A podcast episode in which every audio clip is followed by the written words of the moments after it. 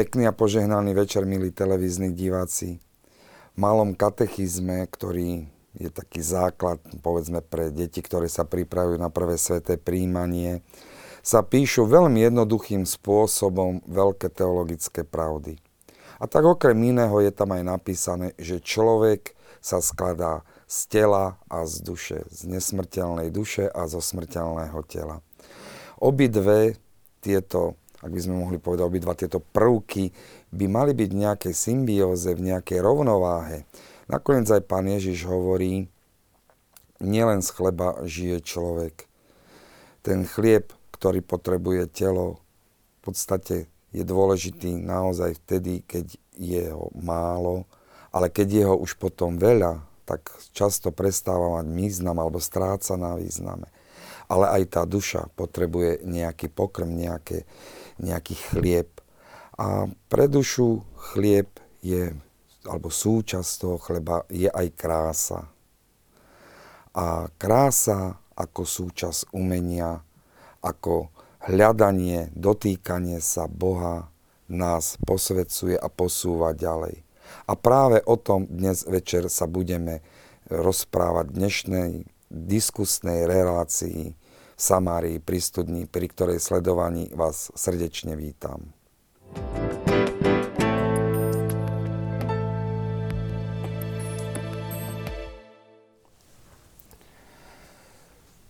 Slovenský lekár, básnik, spisovateľ Pavol Štraus povedal, že Slovensko je krajina básnikov možno to kedysi platilo, možno to aj platí teraz. Je však otázne, či aj Slovensko je krajina milovníkov poézie. Hovorili sme o kráse. Krása tá je súčasť nášho vnútra a je otázne, do akej miery my sme ochotní hľadať túto krásu, dotýkať sa jej. A o tom sa budeme baviť s dnešnými hostiami. Do relácie prizval, e, prijali pozvanie herec a recitátor majster Jozef Šimonovič. Pekný večer. Požehnaný večer. Takisto prijal pozvanie Jan Gálik z Univerzity Konštantína Filozofa z, Bratis- e, z Nitry. Pardon. Pekný večer. večer. Pekný večer.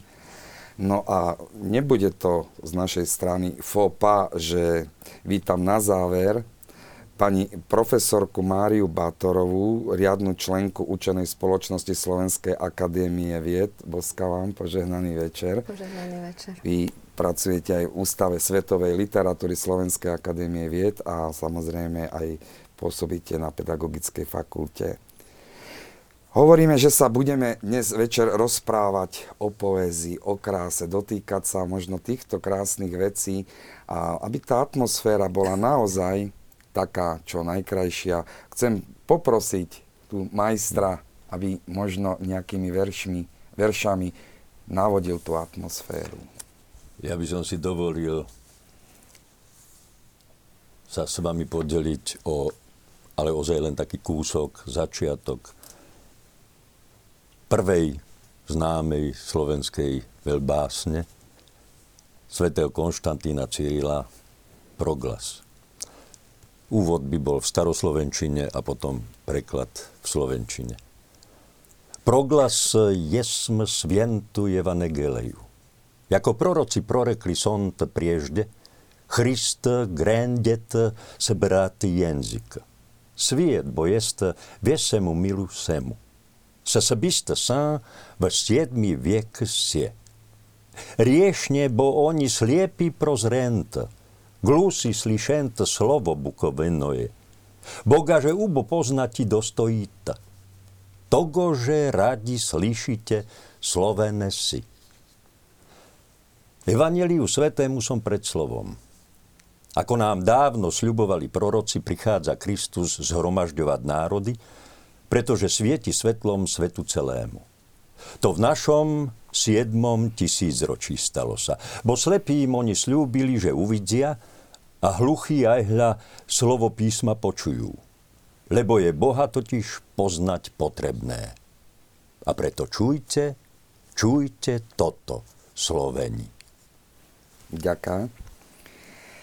Josif Brodský povedal, že to najlepšie, čo hoci ktorý národ má, je jeho jazyk. To najlepšie na tom jazyku je jeho literatúra a to najlepšie na tej literatúre je jeho poézia.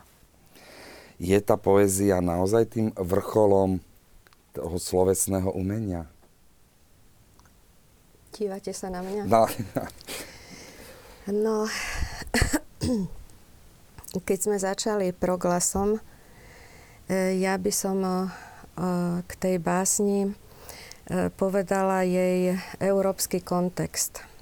V stredoveku boli rôzne skladby, legendy o Svetom Grále, o Rolandovi, tento Chanson de Gest, alebo Tristanovi a Izolde a všetko to boli diela, ktoré boli zamerané na získanie pôdy, boje, alebo lásku pozemskú. A ako vidíme, e, táto Konštantínová naša prvá báseň, ak sa hlásime k staroslovenčine a k Veľkej Morave, k tejto tradícii, tak e, táto e, prvá báseň hovorí o duchu, o Bohu, o knihách, o písmenách, o slovách. Ehm, ešte aj s inou tradíciou, ak môžem krátko len E, toto dokončiť. E, je to spojené a síce e, svätý Cyril alebo teda Konštantín prišiel obhájiť jazyk. Keď ste hovorili o jazyku, je to naozaj jedna, jeden zo symptómov toho spoločenstva, ktoré na istom území žije. No a obhájil pred pápežom Hadrianom na základe Evanielia e, tento jazyk staroslovenský e, a to rovnosťou. Sme všetci rovní tak a na všetkých svieti slnko rovnako. A e, pápež povolil, a toto je veľká vec, to by som naozaj chcela zdôrazniť, povolil staroslovenský jazyk ako štvrtý liturgický a kultúrny jazyk popri hebrejčine, grečtine a latinčine. To je veľmi dôležité toto si uvedomiť, aký, aký je to vzácny, tento staroslovenský jazyk. No a čo sa týka uh, poézie, či je ona vrcholom, uh, to o tom asi budeme celý večer hovoriť, takže teraz by som ja skončila. Mm. Pán doktor, je vrchol? Alebo dá sa vôbec poézia nejakým spôsobom zadefinovať? Poézia má rôzne teda definície, mohli by sme si naštudovať rôzne teoreticko-literárne príručky, encyklopédia a tak ďalej, mohli by sme nájsť presnú tú definíciu alebo o tú snahu o to zadefinovať presne poéziu. Ja sám takého nejakého svojho čitateľského, toho, toho takého, také skúsenosti a zážitku by som povedal, že ona je, je hudbou, je piesňou, je filozofiou, je odrazom, obrazom, predobrazom vlastne ľudského vedomia, jeho skúsenosti, intelektu. Dá sa povedať, že aj, tá, aj v tej štruktúre toho, toho verša, tej melódie, toho rytmu, je obsiahnuté práve to, čo ak môžem povedať, aj to, čo, čo ešte bude dnes témou, ten náš Henry Bremont a jeho modlitba a poézia, čistá poézia, tak dá sa povedať, že tú definíciu, ktorú on akoby dáva e, tejto aj v samotnej poézii, básnikovi, básni, aby som ju aj prečítal, že u dokonalého básnika básnická skúsenosť má snahu zjednotiť sa v modlitbe, ale sa nezjednocuje, v nás pôsobením básnika sa ľahko zjednotí. Je to zvláštna a paradoxná povaha poézie. Modlitba, ktorá sa nemodlí, ale núti k modlitbe. Mhm. To by sme skutočne mohli použiť ako jednu z tých definícií. Báseň ako modlitba, ktorá... Presne. Pretože podľa mňa, a teda aj podľa, verím, že podľa mnohých, má tá poézia odrážať naozaj to, na čo je stvorená a tvorená potom, teda tú krásu, o ktorej tu bude dnes reč krásu s veľkým K, ak by sme to tak aj mali povedať. To, čo vlastne e, nemá byť odrazom nejakej ohavnosti, opoznosti, vulgárnosti. Prečo? Aby sme boli moderní, postmoderní, postpostmoderní, aj keď samozrejme tu by sme sa mohli baviť aj o týchto e, obdobiach, že sú tie, ako sa hovorí, e, ostrovčeky pozitívnej deviácie samozrejme v tej postmoderne a v týchto skutočnostiach. Takže toto ja si myslím, že naozaj tá poézia by mala odrážať tú skutočnú krásu. A potom ona sa môže stať naozaj s tým vrcholom toho, toho básnického umenia, teda, teda samotného umenia. Tak. Ja nie som ani literárny vedec, ani kritik, ani teoretik, som interpret a ja si myslím, že tá poézia je tak ako v tých jaskyniach v Altamíre kreslili tí praľudia, tie jelene a, a mamuty. Nekreslili ich preto, aby na tom zarobili, alebo aby sa vylúčili z tej spoločnosti, že oni sú niečo viac. Bola to taká presila pocitu, presila svoj, vnútra. A poézia si myslím, že je takisto zhmotnenie tej presily toho pocitu, toho svojho vnútra. Ja som vo svojej praxi narecitoval tisícky poézie rôznej. Ja by som na vás nadviazal, čo sa týka toho, tých opazlostí a vulgárnosti. To je ozaj len fenomén dnešnej doby. Pretože ani bytnici nemali vo svojej Ginsberga, spomeňme, hej, ani Pou nepoužíval vulgarizmy. Poukazoval na temné stránky ľudskej existencie, ale nepoužíval vulgárnosti. To je naozaj len fenomén dnešnej doby. Skôr naturálne. A každý si myslí, že čím buď, a to je aj v divadelnom umení dnes, bohužiaľ, a každý si myslí, že keď tam ja nepoviem dve, tri, štyri vulgárne slova, tak to bude hrôza. Ja som mal to šťastie, že som bol ešte poslucháčom na Vysokej škole muzických umení naozajstných veľmajstrov slovenského divadelníctva, pána profesora Záborského, Zachara, Budského, Valacha. A musím povedať jedno, že my sme mali absolventské predstavenie, kde bolo jedno, nie vulgárne, no tak také, no, extrem, exkrement použitý. No a pán profesor Budský špekuloval dva mesiace, ako to nepovedať na tom javisku. A aj to nakoniec sa urobilo, že sa povedalo na otázku čo, kde partnerka odpovedala oným slovom, tak po, to zahrala. No, hej? Len aby sa to nepovedal. Dnes poďme širinou. Hej? A je to až tak ďaleko, že ja som z jedného predstavenia odišiel, priznám sa dosť ostentatívne a hrmotne, aby si každý všimol, že odchádzam, lebo Brecht sám o sebe je už na hrane no, únosnosti a tam to bolo ešte zduplikované, takže to vyzeralo príšerne.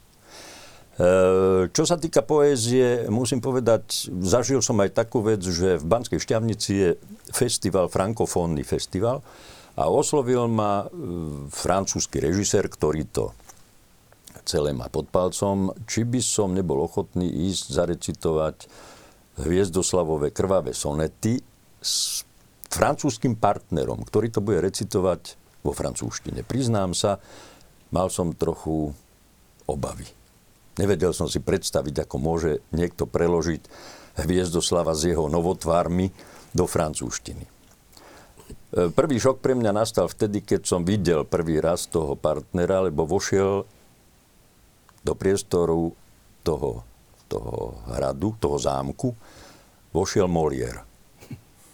Také dlhé, masné vlasy, vychudnutý, taká, taká, taká e, asketická no, poviem, postava. poviem nespisovné slovo, taká žížala. A keď prvý raz prehovoril, hovorím, no veď to ani nemusí tú poéziu recitovať, lebo francúzština sama o sebe je poézia. Hej?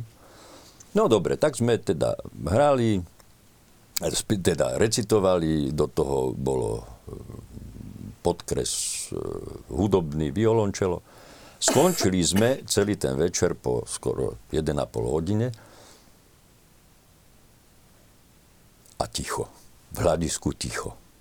A ja hovorím, tak asi to nezarezonovalo, asi je... A vtedy sa rozsvietili reflektory, to ticho pokračovalo ďalej a tam je pravda, že na to nádvorie sa nezmestí veľa ľudí, tam mohlo byť možno 50 ľudí. A tí ľudia plakali. Čiže, keď to zoberieme v tej francúzštine možno, ja neviem, možno ale polovica nerozumela. Hej. Samozrejme v tej Slovenčine už to bolo predostreté, ale tam, je, tam bolo vidieť, ako tá sila myšlienky, sila slova, sila verša, akú má obrovskú silu. Ako vie dopadnúť na človeka. Takže ja si myslím, že tá poézia naozaj sa dá definovať ako prvok ľudského prejavu, ktorý má nesmierny dopad, pocitový dopad na poslucháča. Milí diváci, určite aj vy máte podobné zážitky. Možno budete chcieť povedať vlastné názory, glosy, komentáre k dnešnej diskusii. Tak vás chcem poprosiť, pokojne sa aktívne zapojte do dnešnej diskusie. Môžete posielať SMS-ky, číslo je na obrazovke a takisto aj mailové správy. Už sa tu spomenulo vzťah, báseň, modlitba. Je ten vzťah nejaký? Je tam vôbec vzťah? Ono tam treba aj asi istým spôsobom povedať, že o akú aj tú poéziu ide. Samozrejme, že niekto by mohol povedať, že prečo by moja báseň mala byť zároveň modlitbou. To je samozrejme.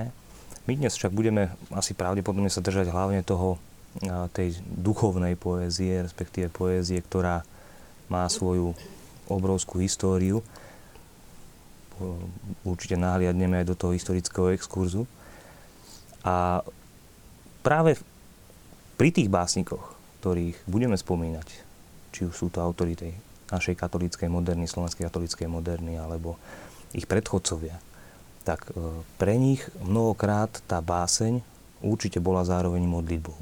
Pretože ten, ja spomeniem napríklad Jana Harantu, ako katolického kňaza, básnika, velikána, dá sa povedať, slovenskej katolíckej moderny, ktorý vždy hovoril, že pre ňoho básnenie a poézia to sú sviatočné chvíle. To nie je, že ja mám myšlienku a teraz chcem si napísať verš, lebo ma napadli súvislosti. Pre mňa je to sviatočná chvíľa. Básniť je sviatočná chvíľa. A tá sviatočná chvíľa odrážala akoby aj ten aspekt samotnej modlitby. Čiže v tom remondovskom zmysle skutočne to bol básnik, ktorý sa svojimi veršami modlil. Takže v tejto súvislosti áno, keď ide o takýto typ poézie, tak skutočne tá báseň, lebo tá báseň je vlastne odleskom toho, koho oslavuje. Mhm. Oslavuje krásu, lásku, najvyššiu pravdu, nádej a za ňou smeruje. A to je vlastne samotné jej posolstvo. Toto chce ona podať a preto je i samotne modlitbou. A hovorí sa, že báseň alebo dobrá, alebo zlá.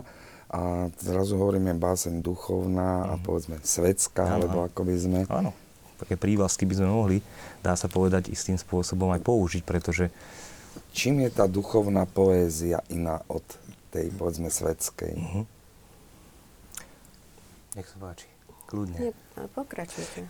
Ja, ja, len, ja len vlastne nadviažem na to, že práve tým, čo som spomenul, že tá duchovná poézia chce byť oslavou toho, na koho, koho stvárňuje, kto je vlastne hlavnou výpovedou. Čiže tá krása, nádej, pravda, skutočne tá nádej, ten Kristov kríž, ako to samotný záhradníček napríklad, veľký český katolícky autor má, že, že hoci sa môže diať čokoľvek, v akýkoľvek dobe, on tou svojou poéziou, hoci tam mal ten Jeremiášovský prorocký hlas, tam vystával, tak ale on vždy hovoril, že keď, keď sa deje, a nech je akákoľvek doba, Kristov kríž je vlastne ten, ten hlavný záchytný bod, ten symbol a tá nádej všetkého, tak toto je vlastne ten aspekt, by som mohol povedať, tej duchovnej poézie. Hm?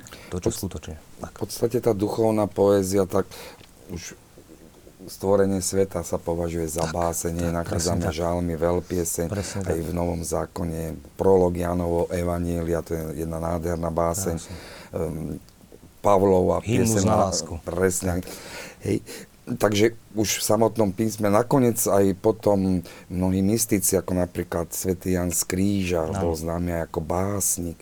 A dá sa nejak povedať, kedy nejak cieľene mm-hmm. začala vznikať duchovná poézia? Povedzme od trubadurov, ich sa určite mm-hmm. tie, tie spevy na lásku pozemsku nakoniec sa mhm. pretavili do marianských básní. A je ešte niečo pred nimi?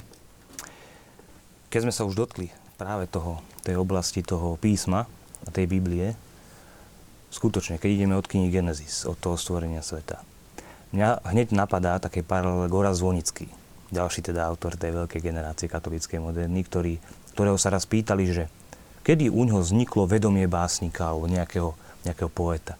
A on hovorí, že počul som, raz som teda spal, teda spal ráno, ráno sa, nad ránom sa zobudil a počul, ako otec vonku po tom, ako dlho nepršalo, boli suchá proste ľudia sa modlili za dážď, tak jednu noc spršalo.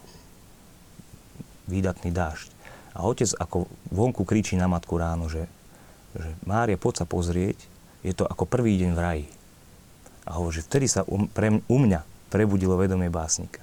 Čiže keď to tak premostíme naozaj, to, ten biblický Eden, teda ten, tá rajská záhrada, ale potom aj tá samotný, ten údel človeka, teda ten pád, proste celá tá, celá tá plejáda toho, toho vývinu, toho človeka, ktorý vzliada k tomu Bohu, ktorý nad ním neustále drží ochranu ruku, hoci to, čo mu spravil teda ten človek je naozaj uh, tou uh, veľmi, veľmi nepeknou skúsenosťou, ale uh, tam možno vidieť, že ako, ako, aká je to symfónia ľudského údelu. To je jedna symfónia, dá sa povedať, ľudského údelu, jedna mhm. obrovská báseň. Zoberme si aj inšpiráciu vlastne tými básnikmi, o ktorých aj budeme hovoriť, alebo už hovoríme Eh, zoberme si napríklad Václava Renča, ďalšieho veľkého katolického autora, ktorý v Popelke Nazareckej začína práve tú skladbu od tej knihy Genesis cez starozákonné, novozákonné dejiny.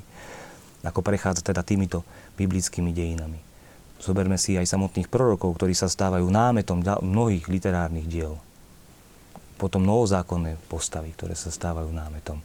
Takže toto je obrovská inšpirácia, ktorá podľa mňa sa zaslúžila o postupný vznik tej cielenej duchovnej poézie, ktorá, treba hovorí sa o proglase, ako o prvej slovanskej, slovenskej básni, dá sa povedať. Tak. Takže je to, a, takže je to taký aj taká akoby odrazový mostík, ktorý, ktorý nás možno, či to bola cieľená báseň, pravdepodobne áno, pretože je vlastne pred slovom do evanílií, čiže Hej. Malo ich nedospievať. No potom už môžeme už pomaly z toho sveta zbehnúť na Slovensko. Um, Nie, ale pardon, nech sa páči. Ja by som ešte chcela uh-huh. sa uh, pozrieť na tú celú vec z druhej strany. Uh, spýtajme sa, čo je modlitba. Uh-huh. Lebo to presne súvisí s tým... S tou podstatou básne, z ktorej báseň vzniká a to je tá životná situácia. A máme to u týchto katolických básnikov, kňazov, e, nespočetne krát. E, stále. Oni vychádzajú z normálneho, autentického života a preto sú tie básne živé. Ano. Čiže e, toto je, toto je to aj tá Bremondová veta v podstate hovorí o tom, že Poézia je modlitba, e, ktorá sa nemodlí, ale núti k modlitbe. E, to je e, v skratke to, čo Bremon v tej modlitbe a poézii povedal. Hlbina to preložil, lebo to potrebovali. Čistá poézia sa čítala už cez Prahu, už, už bola preložená, ale toto preložené nebolo. Čiže v 43. roku, myslím, to vyšlo. No a to je rezonancia to je to, čo spomínal uh, tu na Jozef, uh, že uh, tí ľudia sú pohnutí. To, čo pohne ľudí, čo, čo ich zvnútra osloví, to je duchovné. A to je zároveň aj často je to modlitba, lebo nie všetci ľudia sú veriaci. Často sú to ľudia, ktorí ale takto sa vedia nechať dojať tým veľkým, čo v tej, čo v tej skladbe je. Takže to som len chcela doplniť. Ja by som e, sa trošku dotkol súčasnosti, keď ste sa pýtali na to, že poézia ako modlitba. Veľmi zretelné je to u Janka Silana. Hej? kde aj ten svoj handicap slab, slabých očí vložil do poézie a modlil sa vlastne k Pánu Bohu nie za to, aby sa mu zlepšil ten zrak, ale za to, že vďaka tomuto slabému zraku sa dostal do hĺbky poézie. Hej. Druhý moment, ktorý, s ktorým som sa teraz prednedávno stretol, nahrával som, ide totiž to vydať Joško Lajkert báseň, dlhú báseň, veľmi dlhú báseň, ako audioknihu. A ja som tú zbier, respektíve tú báseň nahrával. A to je modlitba. To je modlitba, lebo on prešiel takým veľmi ťažkým obdobím zdravotným teraz. A to je modlitba. A poslednú skúsenosť, čo mám, tu by som ešte spomenul, e, stalo sa mi to pri rôznych príležitostiach, kde som trošku šokoval poslucháčov, keď som uviedol autora, Vojtech Mihálik, litánie loretánske. To je takisto modlitba. Hej. Takže ten súzvuk modlitby a poézie vidíme v praktickej skladbe v týchto, konkrétne v týchto troch, samozrejme je ich obrovské množstvo ďalších, ale v týchto troch to je úplne jasné. Však svojím spôsobom, keď sa už takto bavíme o tom vzťahu e, modlitba a poézia, krvavých sonetoch, e, niektoré tie sonety Hviezdoslavové sú vyslovene modlitbou a o poezii Milana Rufusa, tak tam možno celá sa dá nazvať modlitbou. No, tak on hovoril, že mal tie tri sestry, nie? Áno. Modlitbu, pieseň, rozprávku. Takže skutočne to je, to je veľká pravda, že tá, to je skutočne modlitba, tá poezia. Rozprávku, pieseň mal aj Miropius. Hej. Takisto, to je ďalší, ďalší dôkaz toho, že je tá, tá poézia aj istým spôsobom modlitbou, alebo niekedy je to inšpirované modlitbou, je inšpirovaná poézia. Mm. Hovoríme tu slovenská katolická moderna, tak poďme teda trošku hlbšie do nej. Možno tá terminológia, viem pani profesorka, že vy mnohokrát upozorňujete práve na túto terminológiu. tak možno v tom úvode na, k tej slovenskej katolíckej moderne, aby sme správne sa... No, uh, tu uh, sa možno vrátiť na tomto príklade aj, aj k tomu, uh, ako povedzme má vyzerať báseň, ak je podľa nejakého pravidla. Takže naposledy toto bolo Boalové L'Art Poetic. Tam to bolo presne definované, každý sa toho držal, ale v romantizme sa e, tie e, žánre už nesledovali a v moderne, čo je novoromantický smer, sa tiež nesledovali. A takýto eklekticizmus, ako je tento názov, e, to by sa predtým nestalo. V klasicizme by sa to nemohlo stať, že takýto názov vznikne. No, e, ja viem od e, Pavla Štrausa, ktorý e, mi to povedal ešte keď žil, teda za života. Nemal to nikde napísané, teda nie je to evidované nikde písomne. Povedal, že ten názov je z recenzie Ruda Brtáňa. Ja som si to potom pozrela a naozaj to tam je. A že ten názov bol myslený tak dehonestujúco, lebo to už neviem, toto neviem posúdiť, on, on to tvrdil takto. Ale fakt je jeden, že v roku 1930, keď vzniká, e, keď sa formuje tá skupina v, Žil, v Žiline ako pandant voči, e, voči Bratislave, bratislavským básnikom. K davistom špeciálne? E, nie špeciálne k davistom, k Bratislava centrizmu, mm-hmm, alebo tak. Mm-hmm. takto. E, tak ani v tom treťom, e, e, teda v Almanachu tretej literárnej generácie, ani v tejto antológii mladej slovenskej poezie, ktorej prvé vydanie tu mám, Dilong nikto nepovedal, je pravda, že ani žiadne pro, nejaký program alebo programové vyhlásenie nemali. Manifest. Manifest, hej, nemali. A nenazvali sa takto. Nikdy sa sami takto nevnímali a takto sa nenazývali. Čiže e, tá, je to silogizmus v sebe, ja to niekde aj zdôvodňujem dlhšie. E, no a e, tak ja hovorím takzvaná katolická moderná.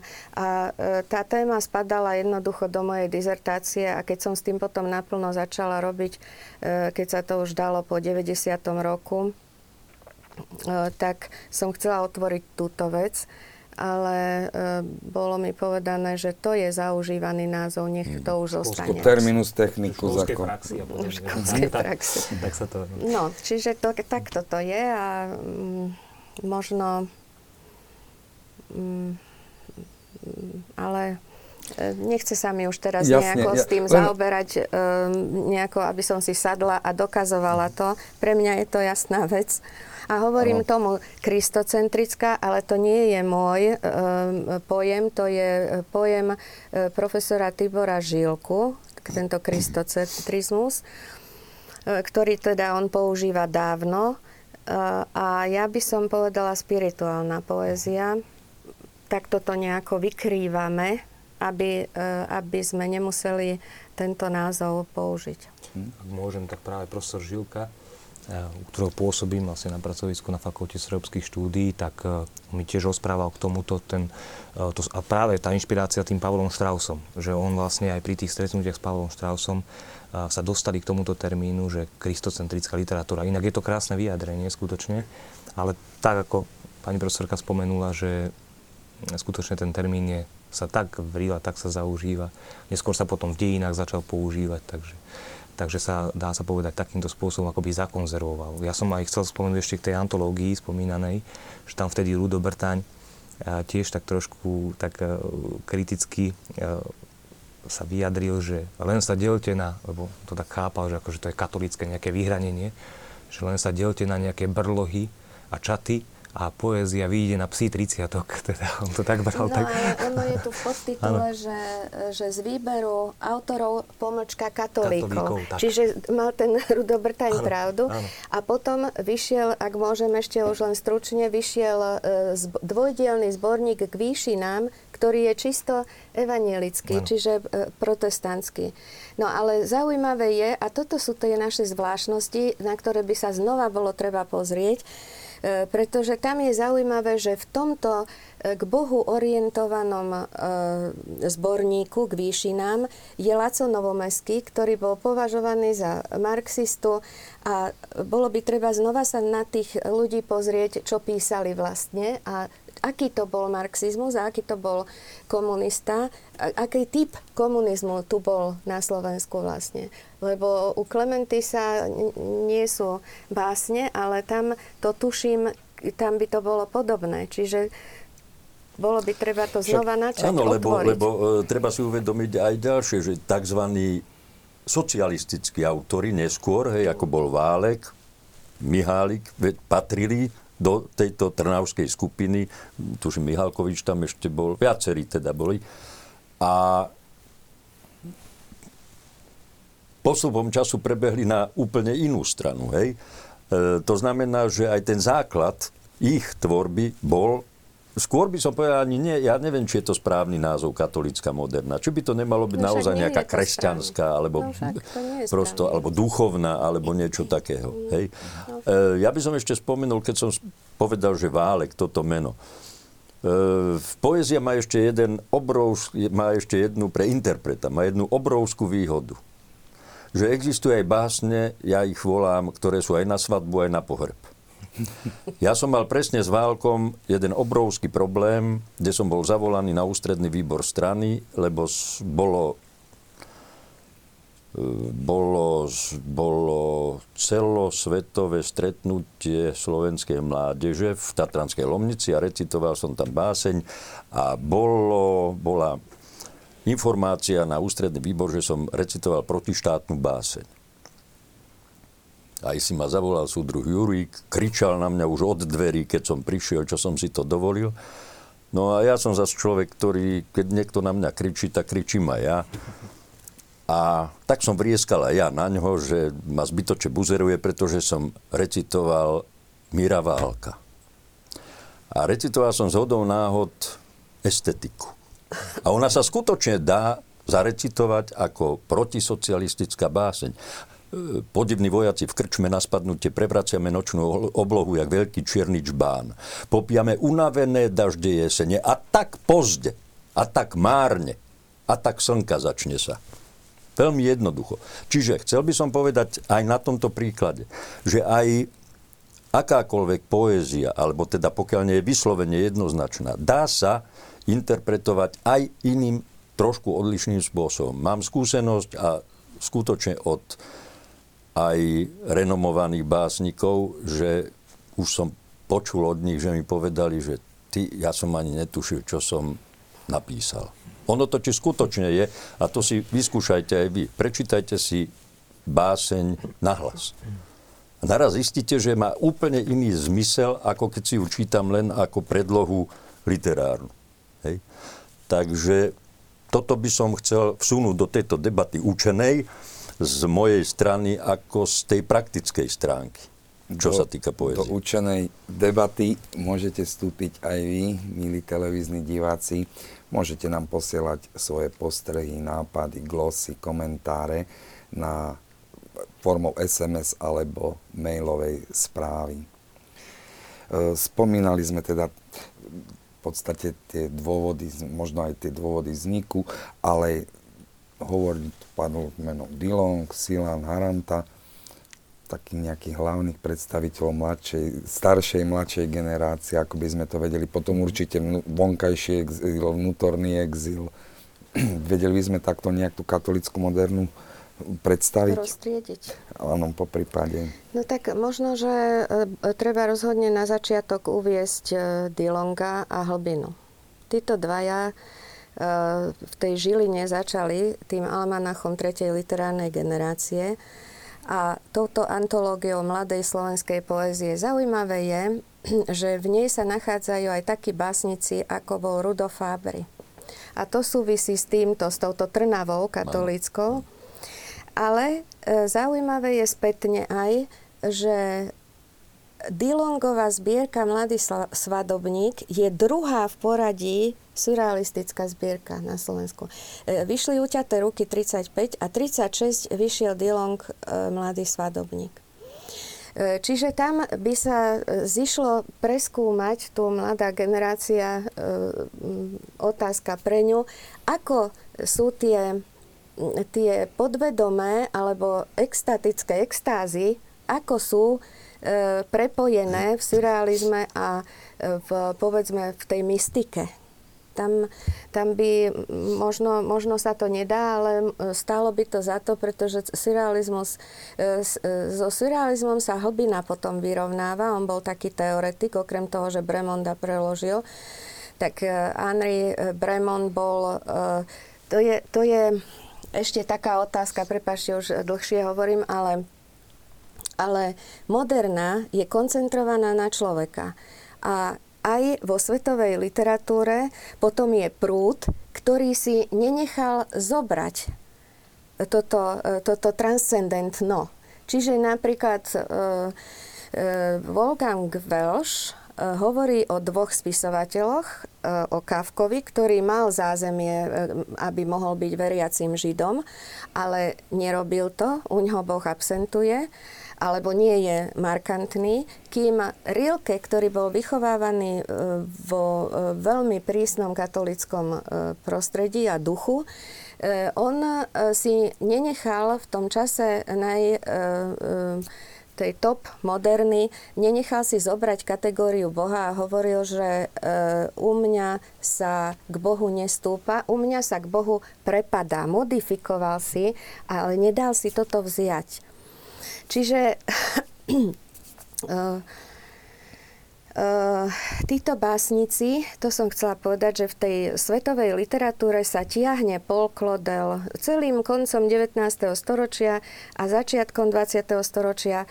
Uh, tiahne sa vlna Franz Werfel, Barlach, uh, medzi tým aj sochári alebo vytvarní umelci ktorí majú túto, tento transcendentný rozmer No a preto uh, hlbina uh, Henryho Bremonda mohol, uh, mohol prekladať, lebo sme ho potrebovali o modlitbe a poézii.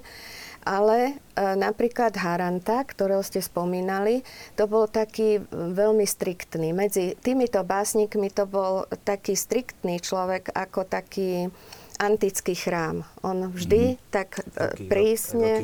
áno, áno, ale nenájdete u ňoho e, žiadne také zaváhanie, pochybnosti, no. ktoré nájdeme všade u všetkých. Oni to ľudské dali do tých básní, kým u Harantu toto nenájdeme.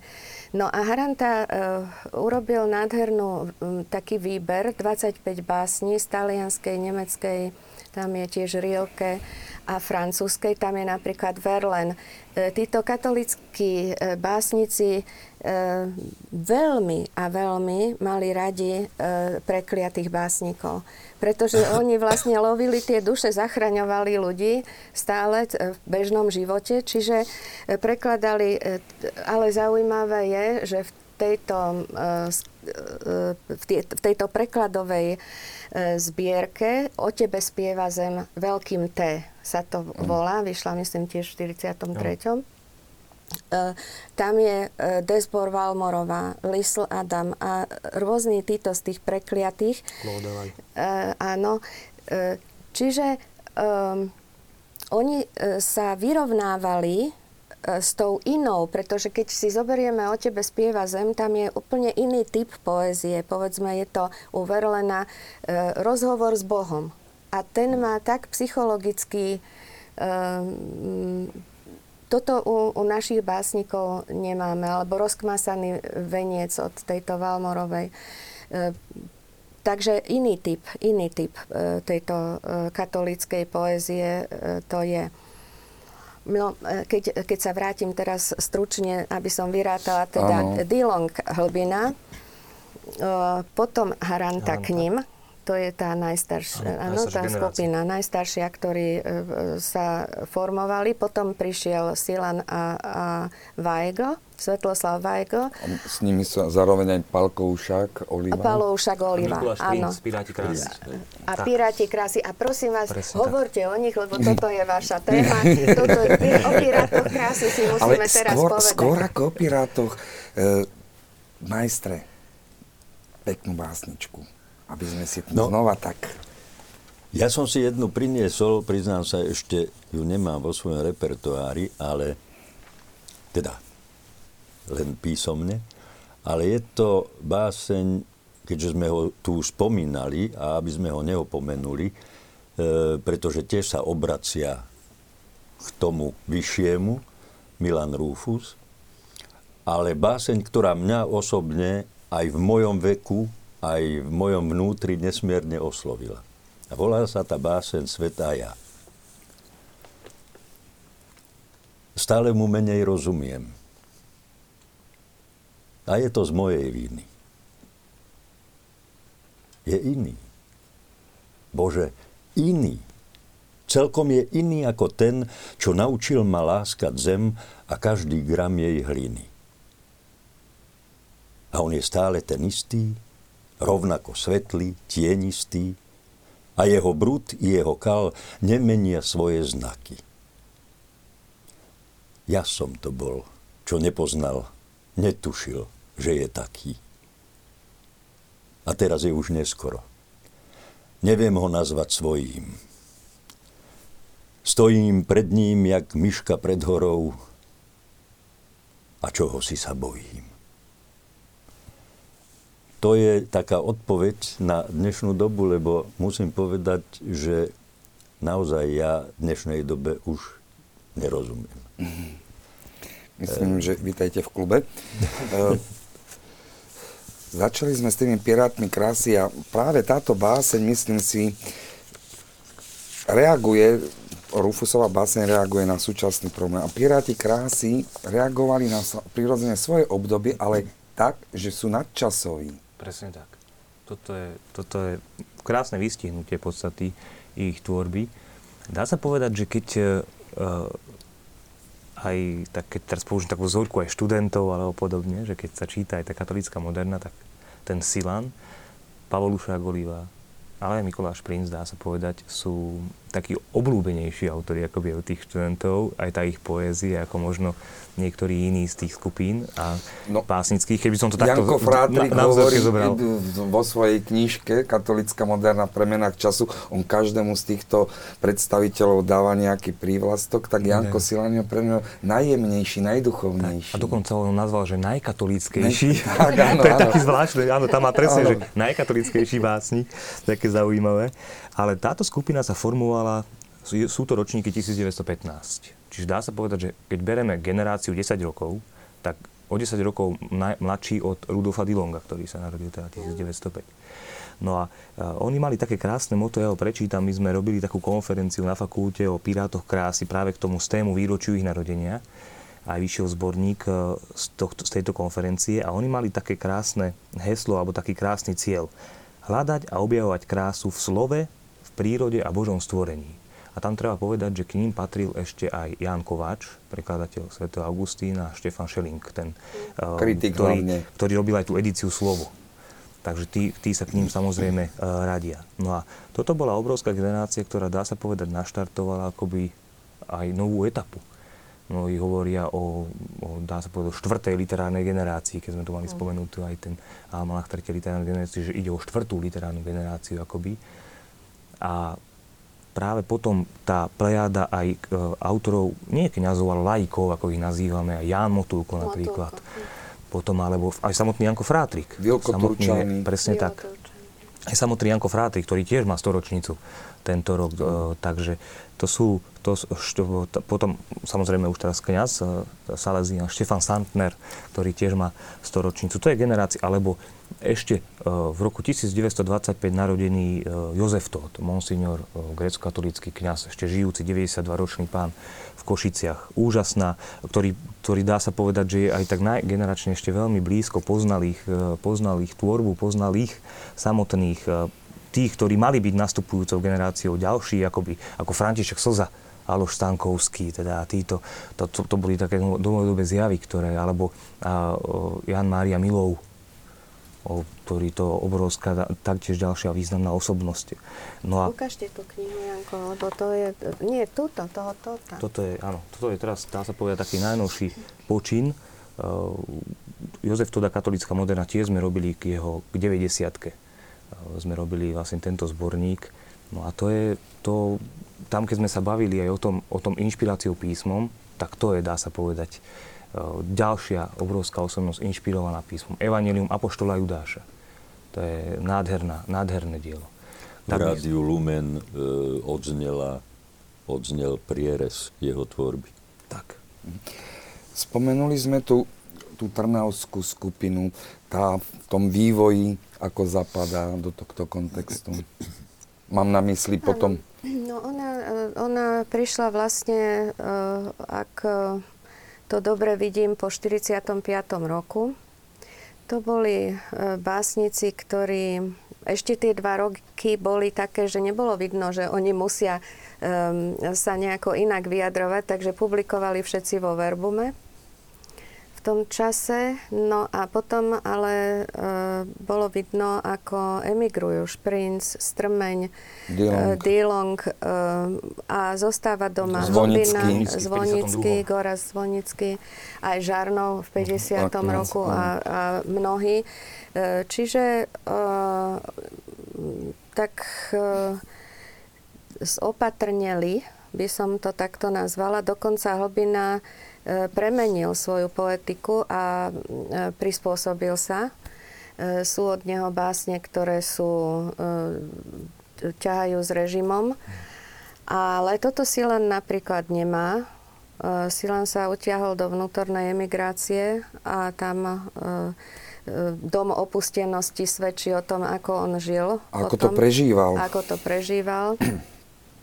Môžem povedať smiešnú anekdotu? Nech sa páči tak išiel Silan po uh, dedine a tam mali hrobárku. A, hovorí jej, že a dobrý deň, dobrý deň. A hrobárky sa pýta, uh, no a čo, aj mne vykopete hrob? Vám, pán Farár, aj zajtra.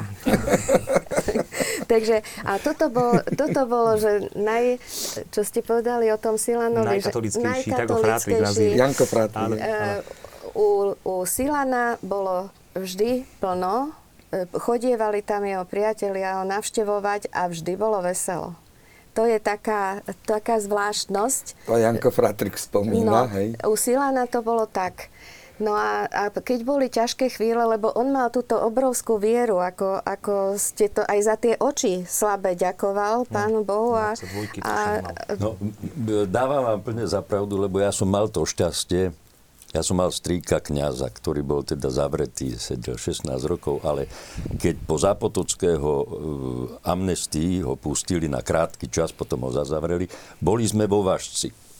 A mal som to šťastie ako decko, ako chlapec, sa zoznámiť s Jankom Silanom a absolútne vám dávam za pravdu. My sme prišli na tú faru, on bol v papučiach, taký dosť, e, on bol taký, taká zvláštna postavička. Taká.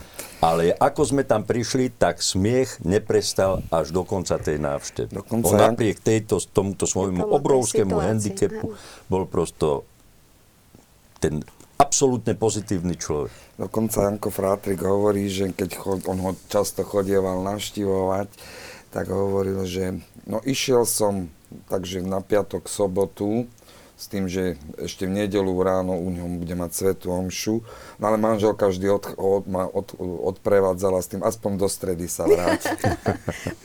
ja, keď sa spomína Janko Sila, tak môžem, tak uh, on bol, to bol aj, to je aj z tých básní cítiť ten pevný morálny charakter toho človeka to, aj to, tá nebojacnosť aj v čase toho, veď zoberme si, že vlastne z tých kňazov zostal kto na Slovensku? Zostal Silan, zostal Haranta, zostal Hlbina, ktorý sa z časti prispôsobil, žiaľ, tá zbierky Mierové ráno, Rúže radosti a podobne boli. Dokonca Haranta mu vyčítal, mám takú, keď som vlastne pracoval na tej svojej diplomovej práci, neskôr potom na monografii o Janovi Harantovi, on mu tam vyčíta, že Pálko, prosím ťa, e, prehodnoť ten tvoj podivný postoj k prítomnosti, k tomu cez, tu, cez to, čo si vytvoril v minulosti. Že za to, že nám niekto nechce zobrať báseň alebo nechcú nám niečo odpublikovať, sa teraz máme my prispôsobovanie meniť. On mu to doslova vyčíta.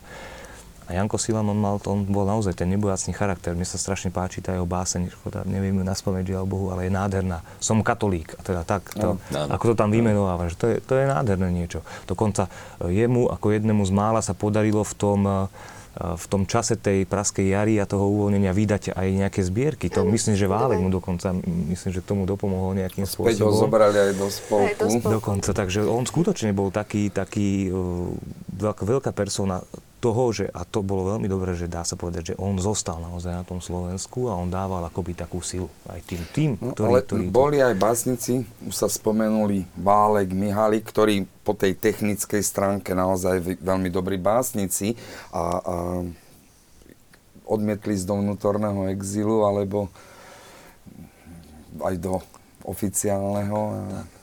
No dostali sa v podstate na piedestal toho práve toho toho, ale, ale opakujem aj na, na, u toho Válka je to veľmi zvláštne, pretože aj táto báseň, ktorú som spomínal, táto estetika, ja dokonca tvrdím, že on ju na schvál tak napísal. Môže byť.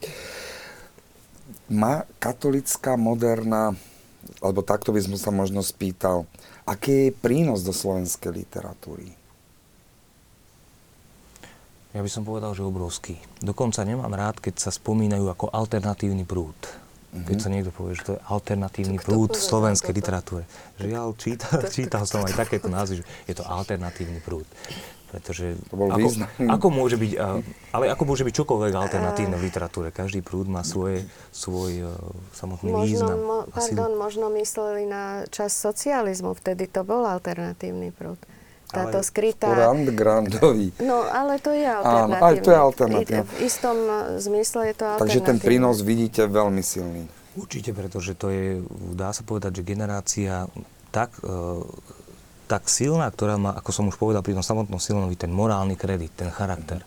To, e, čo vlastne nie je, nie sú žiadnym e, sociologickým experimentom nejakého politi- nejakej politickej špičky proste, alebo niekoho. To sú ľudia, ktorí e, zostali pri tých svojich hodnotách, ktoré vyznávali a ktoré verili, boli za ne obetovať, boli schopní za ne mohli obetovať svoj vlastný život, svoj vlastný národ. Tí, ktorí odišli, dá sa povedať, obetovali vlastný národ a zanechali tu všetko a utiekli, a teda, alebo odišli kvôli tomu, že e, nedokázali sa nejakým spôsobom pozerať na, na to, čo sa bude aj diať tých, ktorí odišli ešte pre 48. tam bolo samozrejme. Tak uh, samozrejme, ale, ale aj potom tí, ktorí prišli, predpokladali, že čo, čo sa bude asi diať. No ale uh, tam uh, ten samotný význam, aj ako to spomíname, tú duchovnú poéziu, tak uh, to tam vidieť, to tam silne rezonuje. To, čo tu zanechala tá skupina básnikov a aké generácie vychovala. Pretože k tomu by, verím, že tiež prejdeme. Ja sám osobne hovorím, že dokonca aj vy, alebo pani profesorka Bátorová, alebo aj e, ďalší autori ako, ako pán Chuda, alebo, Teofil Klas. Teofil Klas, Zavarský, alebo Teodor Kríška, treba tiež samozrejme povedať. Alebo potom ďalší, e, tá mladá generácia, Katarína Džunková, obrovský, obrovský zjav slovenskej literatúry a ďalší, ktorý, s ktorými sa stretávame Janko literárnych... Maršálek. Janko Maršálek, presne tak. Brat uh, Pavol od Kapucínov. Tak, a keby sme išli uh, aj tej staršej generácii, um, pani profesorka Fordinálová, Eva Fordinálová, ktorá má nádherné, Krásne nádherné básne. zbierky. To sú nádherné, skutočne. A potom aj tá generácia, ktorú vidíme aj formovať sa spoločne, keď chodíme aj po tých literárnych súťažiach. Ondrík Takže k tomu sa... napríklad. Pavol A Ondrík. Pavol Ondrík, áno. K tomu sa určite ešte dostaneme. Božena Blahušiaková nám píše, vo Vrútkach pravidelne organizujeme literárno-hudobné programy, kde odznieva práve poézia. Môžem povedať, že o tieto podujatie je veľký záujem. Niekoľkokrát bol prítomný aj pán Šimonovič, naposledy v našom kostole svätého Jána Krstiteľa a veľmi osvojil, osvojil svojim neopakovateľným prednesom.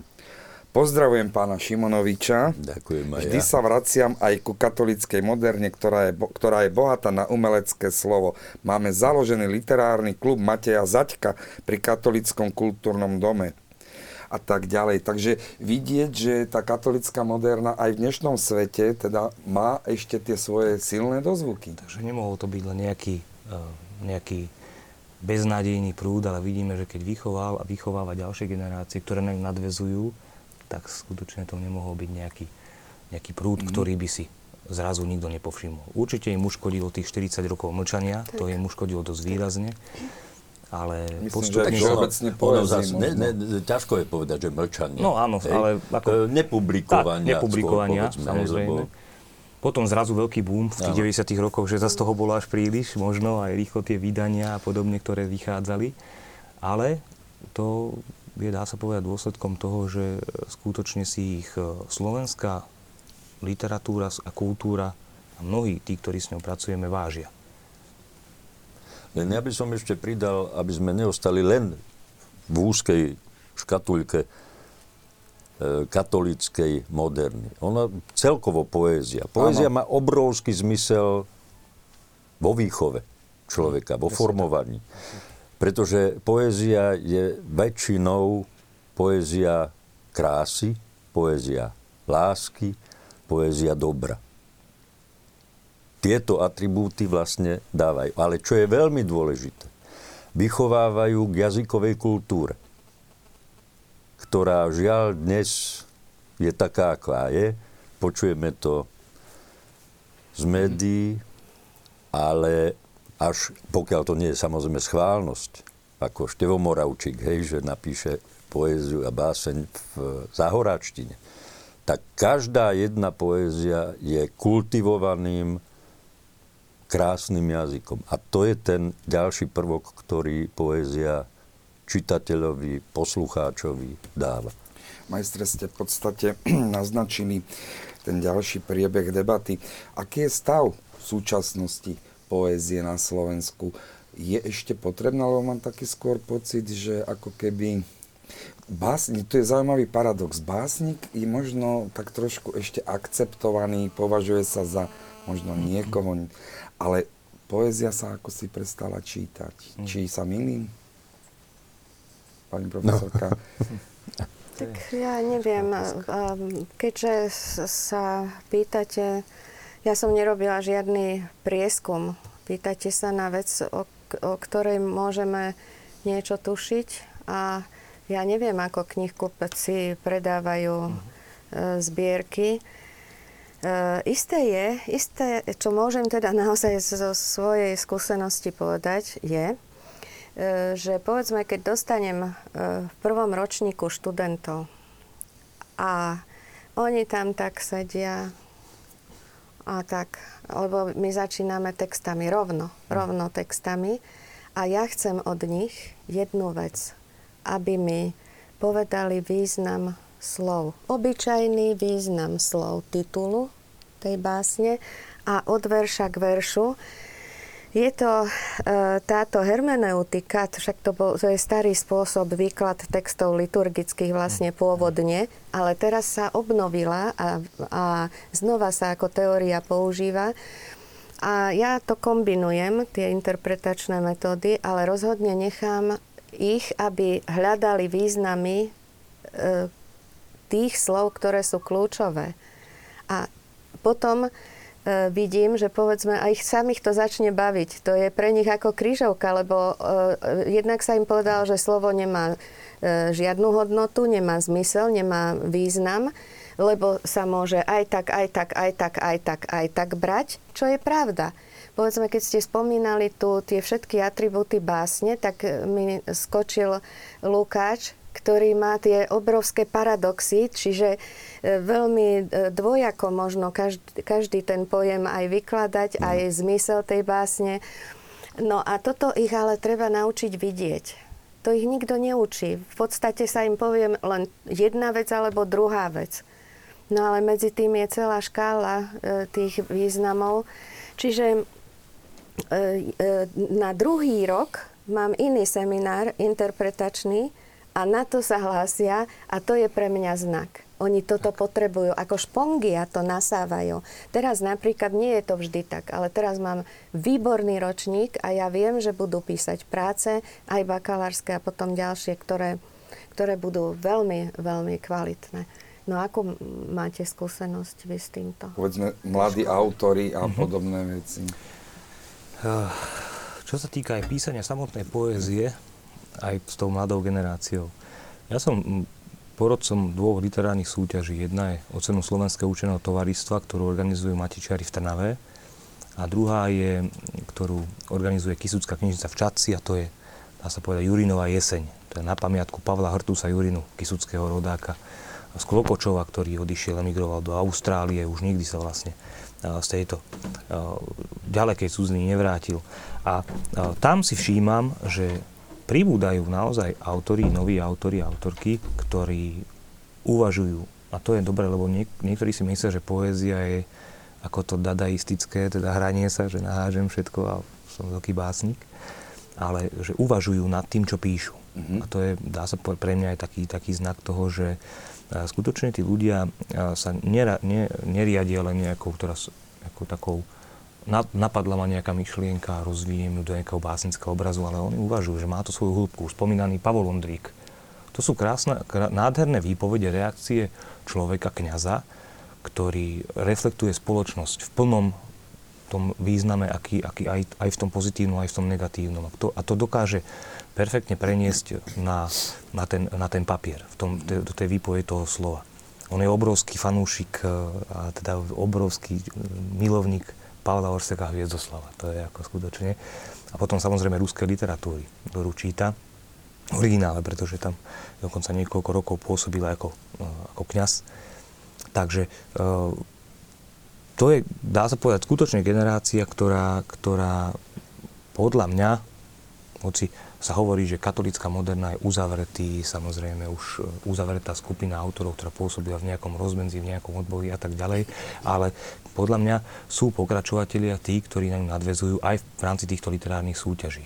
Už spomínaná Katarína Džunková, laureátka viacerých týchto súťaží, alebo uh, Michal Mikuláš, zaujímavý tiež autor, alebo Joško Tomášik, Jozef Tomášik, ja. ktorý vydal Aniel v cele, tie väčšina básne venovaný Jankovi Havlíkovi ktorý vlastne zomrel ako 37-ročný tých utrpení vlastne toho, čo mu spôsobil spôsobil ako politickému väzňovi. Takže a to je, dá sa povedať, generácia, ktorá krásne zobrazuje tú, tú svoju výpoveď práve v slove. Vy ste sa obidvaja pozerali na, alebo odpovedali na túto otázku zo strany vedcov, pedagógov. Ja zareagujem na túto otázku zo strany poslucháčov.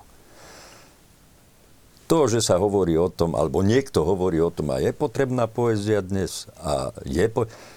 nech sa ide pozrieť na recitál akejkoľvek poézie, či už to robí Ida Rapajčová, alebo ešte Euka Kristínová, alebo kto. To je plné. Mňa sa ľudia pýtajú, lebo dosť jazdím po Slovensku a nebude v tej televízii späť zase nedelná chvíľka poézie. Pardon, ja... že preruším. E, divák z Popradu.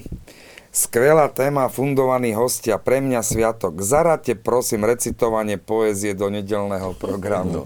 Odpoď. Áno, e, ja samozrejme môžem odporučiť vždy e,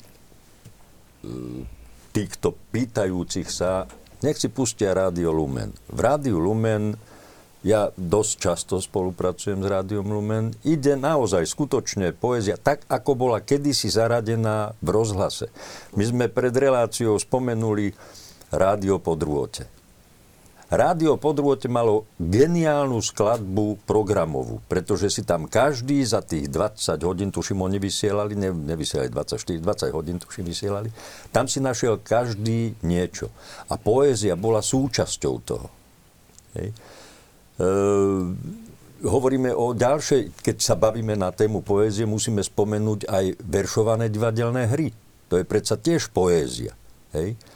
A ľudia veľmi radi idú na takéto predstavenia, veľmi radi si vypočujú to, to slovo viazané, nie voľné. Hej. Pretože tam tá poézia to je predsa len súhra slovná, hudobná, lebo poézia je hudba. To má, to dokonca sú hudobníci, ktorí sú schopní to dať do notovej osnovy. Hej. Čiže je to, je, to, je to kategória, ktorá je pre človeka potrebná a vždy bude. ja, ja, som len... To, ja len chcem krátko zareagovať. Toto je veľmi dôležité, čo ste povedali, pretože e, existujú také veci ako disonančná poézia. Uh-huh. A to je veľmi vážny znak prostredia. Napríklad e, Janko Král E, to nie sú také hladké rímy a žiadna melódia to nie je, lebo on má ten škripot v sebe, on veľmi ťažko, namáhavo žil. On je počiatok moderný, lebo tam bol e, problém ja-ja. On nemal konflikt ja a oni, spoločnosť, áno, ale áno. to bolo v sebe, vnútri a ten škripot bolo počuť na nerímovaní alebo tak. Čiže keď povedzme, e, myslím, e, myslím Lubo Feldek, ktorý má práve 80 e, a pokúsil sa raz to prebásniť do melódie tohto, aby, aby ho nejako strčil medzi tých romantikov. No ale Janko Král už nie je romantik, on je počiatok moderný, týmto. Aj toto je jeden z tých ano. znakov. Jeden áno, zo znakov. Áno, máte absolútnu pravdu, no. pretože ja si spomínam, pred niekoľkými rokmi som bol v, vo Viedni v Slovenskom inštitúte a recitoval som v Slovenčine a bol tam aj prítomný Brandla. Uh-huh. A to je grafická poézia. Uh-huh. Nesmierne ťažko in, interpretovateľná. Hej? Pretože on napríklad, ja neviem, len tak v rýchlosti poviem, že má, troj, má trojuholník hej, a začína a, aj, áno, a ide do toho, do toho má, má povedzme pohár, má eh, Eiffelovú väžu a ja neviem čo. A pritom je to básnik, ktorý je ovenčený všetkými svetovými cenami penklubov a ja neviem čo všetkého. A mladá generácia, ktorá tam bola ako poslucháči, tá bola vo vytržení, keď on prišiel do tej sály. Pritom to bol ten generačný rozdiel medzi poslucháčmi a autorom bol možno 50 ročný. No, ste, ste prihrali možno jednu, jednu takú zaujímavú otázku. Je ovenčený cenami, mládež ho v úvodzovkách žere. Uh, Bob Dylan. Ako, ako vnímate Nobelovú cenu pre Boba Dylana, autor ovenčený cenami? No, uh, ak, ak uh, ja som si pozrela totiž, e, keď som počula, že dostane Nobelovú cenu a napadli mi pri ňom dve také veci a síce, že v roku 1915 neviem to presne, ale myslím, že to je ten rok, e, dostala túto cenu za mier e, žena. A to bola von Süttnerová. A táto spomína našich pacifistov napríklad a po, to, to znie po maďarsky, ako to ona spomína, ja som to našla v jej knihách, e, ako Albert Skarva, Škarvana a Makovického potom tiež. Tak to je, to je taká prvá e, táto, čo mi, asociácia, čo mi napadla pri ňom. Ale druhé, čo mi napadlo, je, že uh, on vlastne stelesňuje uh, ten vzťah umenia a možnosti uh, evangelizácie alebo možnosti pôsobenia um, v priestore. Lebo keď on má miliardu ľudí na koncerte a tam povie, že zložte sa na tých farmárov, lebo tí teraz zakapú. A tam sa potom začnú ľudia skladať a naozaj sa tým pomôže, tým, ktorí sú biední. No, eh, my sme, nebudem spomínať vlastné charitatívne tieto, ale, ale keď, sme, keď som robila Pen Club, tak sme robili napríklad po zemetrasení na Haiti, sme robili Pen Club číta pre Haiti. A to nebolo veľa, čo sa vybralo, lebo ne, neprišlo až tak veľa ľudí, ale to je, pre nich tam to bolo dosť. Čiže poslali sme to cez Londýn a tiež som e, svoje knihy, beletristické teda, e, uvádzala vždy ako benefičnú akciu. Prišiel Srholec a dávala som to do toho jeho domu ten výťažok na tých ľudí, na tých bezdomovcov. Čiže toto môže umenie robiť toto je, toto je pre mňa aj táto Nobelová cena, e, akokoľvek, napríklad veď, veď Svetý Otec z jeho textov urobil kázeň e, na nejakej akcii, a teraz už neviem na akej, ale naozaj kázeň z jeho, z jeho textu. Um, napríklad um, takéto myšlienky on mal, že, že starať sa o niekoho. Nežiť len tak sám pre seba, ale o niekoho sa starať. No, e, tak... no, viete, myšlienka je jedna vec, ale povedzme, aj po tej technickej stránke, je to poézia robiť texty k piesňam. Je pravda, že aby sme teda boli objektívni, on vydal aj básnické zbierky. Mm. A neviem, ktorý z nejakých literárnych kritikov sa bol vyjadril, že Nobelová cena predsa nie je vyjadrenie, že v tom roku to je najlepší literát. Hej. Ale je tam, nie je tam trošku taká disharmónia, ako keby svet nemal už lepších literátov, tak siahneme možno k nejakým takým popovejším. Tak to je cena za, za mier, nie? Nie, to on za literatúru dostal. Teraz dostal za literatúru. Ja, si Aha, myslím, ja si myslím, že vy ste odpovedali na túto otázku Hej. už predtým, Aha, pretože tu sa nehrajme na to, či bol najlepší, či nebol najlepší. Tu, sa, tu, sa, tu treba zobrať do úvahy to, že to bol že to je autor, alebo to už je jedno, či je to muzikant, ale je to autor, ktorý oslovil celú jednu generáciu. To robili aj Beatles. Tak ja, ja nie som ten, čo dávam Nobelové ceny. Ja viem, len, len či to je za literatúru, lebo to je za literatúru. No. Nie za oslovenie taký, generácie, to bol aj Lenin. Taký ro, ro, nie, rozdiel medzi Lenonom, prvne zastrelili Lenona, ano. E, napísal on, že opatruj ty sám seba. Preň ho napísal toto. Čiže e, toto, starať sa o niekoho, opatrovať niekoho, e, mať ho vôbec pred očami a, a sa o neho zaujímať, e, to Lennon nemal. Beatles toto nemal. Čiže tu je rozdiel medzi mm-hmm tým a jedným a druhým. A to je rozdiel.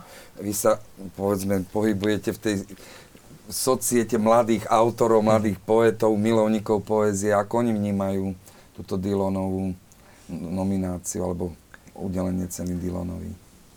Priznám sa, že nejak to ani, aspoň v tých kruhoch, ako aj medzi študentmi a takto som nepočul nejaké, nejaké, veľkú, veľké nejaké odozvy na to, že či si ju zaslúži, alebo či si ju nezaslúži a podobne. Skôr, keď som si prezeral tak tie webové lokality rôzne, ktoré sa k týmto veciam vyjadrovali, tak uh, niektoré teda to zobrali s značením, že dokonca som si aj uh, vypísal, že svet si Dylana navždy bude pamätať ako najdôležitejšieho rokového básnika ktorý svojimi textami prepísal pravidla pop music, teda aj takéto teda vyjadrenia padli na internete. Na druhej strane boli tí, ktorí, ako ste povedali, e, tvrdili, že prečo ju dostal textár a nie, nie básnik alebo spisovateľ. Bolo myslím, že 220 návrhov na Nobelovú cenu za literatúru.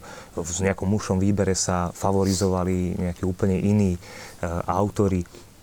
No a takisto boli názory, že Nobelová cena je už len dá, dá, za literatúru je za posledné roky len nejaký, nejaký politický akt, už len no, akoby práve, istým spôsobom.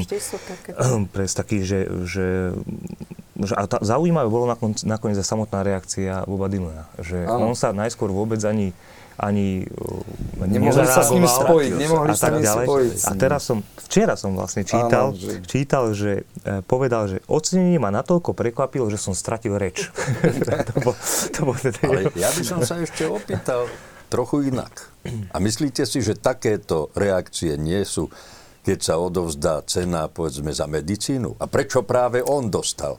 Prečo to nedostal ten? Ja si myslím, že to je všeobecný názor Bavíme na toto. sa skôr a... v tej rovine, že keď dostane za medicínu, tak nie za to, že... Lebo textár, on, možno to je cena pre Grammy za no, texty. No dobre, ale aj medicína nie je ale, len pre lekára, ktorý, ale tá literatúra, reže, ale literatúra, ktorý... nemyslím si, že sa pred, nejak prednášajú alebo učia no, ale tu sa textári teraz, v školách. Teraz sa dohodneme. Je to literatúra alebo nie je to literatúra? A je aj odborná literatúra, literatúra faktu, Zamarovský. Áno, ale je... No, je... Zo širokého hľadu, nejak z no. definície no. literatúry asi áno, ale... No ale o tom to je debata práve, že, že či vôbec um, možno sa už bude chýliť záver našej debaty. Sú tu niektoré zaujímavé um, pripomienky. Pani spoza Moravy zo Zlína veľmi pochváľuje túto reláciu, že sa dozvedela mnohé, mnohé mená, ktoré chce ešte si doštudovať. A taká dobrý večer čo núti zamilovaného človeka skladať básne? Hm. Presila pocitu. To je tá krása, tá krása v nás a ako hovorí Dostojevský, krása spasí svet, na čo, keď sme ho tu spomínali, a už nebol čas, možno on by si zaslúžil samostatnú, samostatnú reláciu Milan Rufus, má aj báseň. A čo je krása, tam si vlastne aj v tej básni odpovedá, Sto pokolení v zemi sní o tom, jedine vediac, dotknúť sa jej nervu, znamená v hĺbke pohnúť človekom. To znamená, že naozaj tá krása vstupuje do duše, do tej hĺbky a, a to pohýňa. Tá krása spasí svet. Ako to vidíte vy? Možno záverečné kolo. Majstre. Tak ja si myslím, že krása nie je samostatná, samostatná, samostatný prvok. K tej kráse ide dobro, k tej kráse ide láska, k tej kráse ide porozumenie. K tej kráse je ešte jeden taký veľmi, veľmi dnes už stratený prvok a to je pokora. Mm-hmm. Tá pokora je vidieť aj u básnikov. U mnohých básnikov až, až čiší z toho textu tá jeho pokora. Konkrétne e, u. Hej. Keď už tu padol toľkokrát to meno aj Milana Rufusa, ja vždy, ja mám veľmi rád jeho zbierky, ale skutočne takou aj nadčasov, aj z hľadiska len pohľadu na, to, na ten samotný názov tej zbierky, toho debutu až dozrieme. To je, to je jedna z obrovských uh, výpovedí, aj práve toho, že či krása spasí svet, samozrejme, že on čaká, kým ľudstvo dozrie. A uh, si múdry povedal, že naučili sme sa plávať ako ryby, Naučili sme sa lietať ako vtáci, ale nenaučili sme sa žiť na tejto zemi ako ľudia. A toto je vlastne tá výpoveď aj Milana Rufusa, že čaká, keď ľudstvo dozrie. A ja verím, že aj vďaka poézii, že skutočne vďaka poézii vychovajú sa a budú sa vychovať naďalej generácie akoby ľudí, ktorí dozrejú aj vďaka, vďaka tomuto obrovskému umeleckému slovu, ktorý odráža tú krásu naozaj, o ktorej sa bavíme. No, e, ja by som ešte mala jednu požiadavku k tej kráse. Ona musí byť pravdivá. Pre mňa musí byť e, v tej kráse pravda. Čiže e, nie za každú cenu krásna. Toto je, toto je tak moja asi, to spasí svet, ak si ľudia uvedomia, alebo budú, môžu uvedomiť, čo je pravdivé v živote, čo je to, čo nás zachová, alebo čo nás zachová v istej dôstojnosti, alebo v istej úrovni. E, neviem, ako to mám teraz e, lepšie povedať, ale to, tá pravdivosť musí v kráse byť. Mhm. Takže nielen krása, teda nielen pravda, ale aj krása a pravda vás oslobodí. Asi tak. Musí ísť ruka v ruke, ako sa hovorí. Veľmi pekne vám ďakujem, že ste prijali pozvanie aj za túto veľmi zaujímavú debatu. Určite by sme vedeli ešte ďalej debatovať. Žiaľ, čas sa naplnil. Milí televízni diváci, poženaný večer a naozaj hľadajme spolu krásu, lebo tá spasí svet. Požehnaný večer. Požehnaný večer.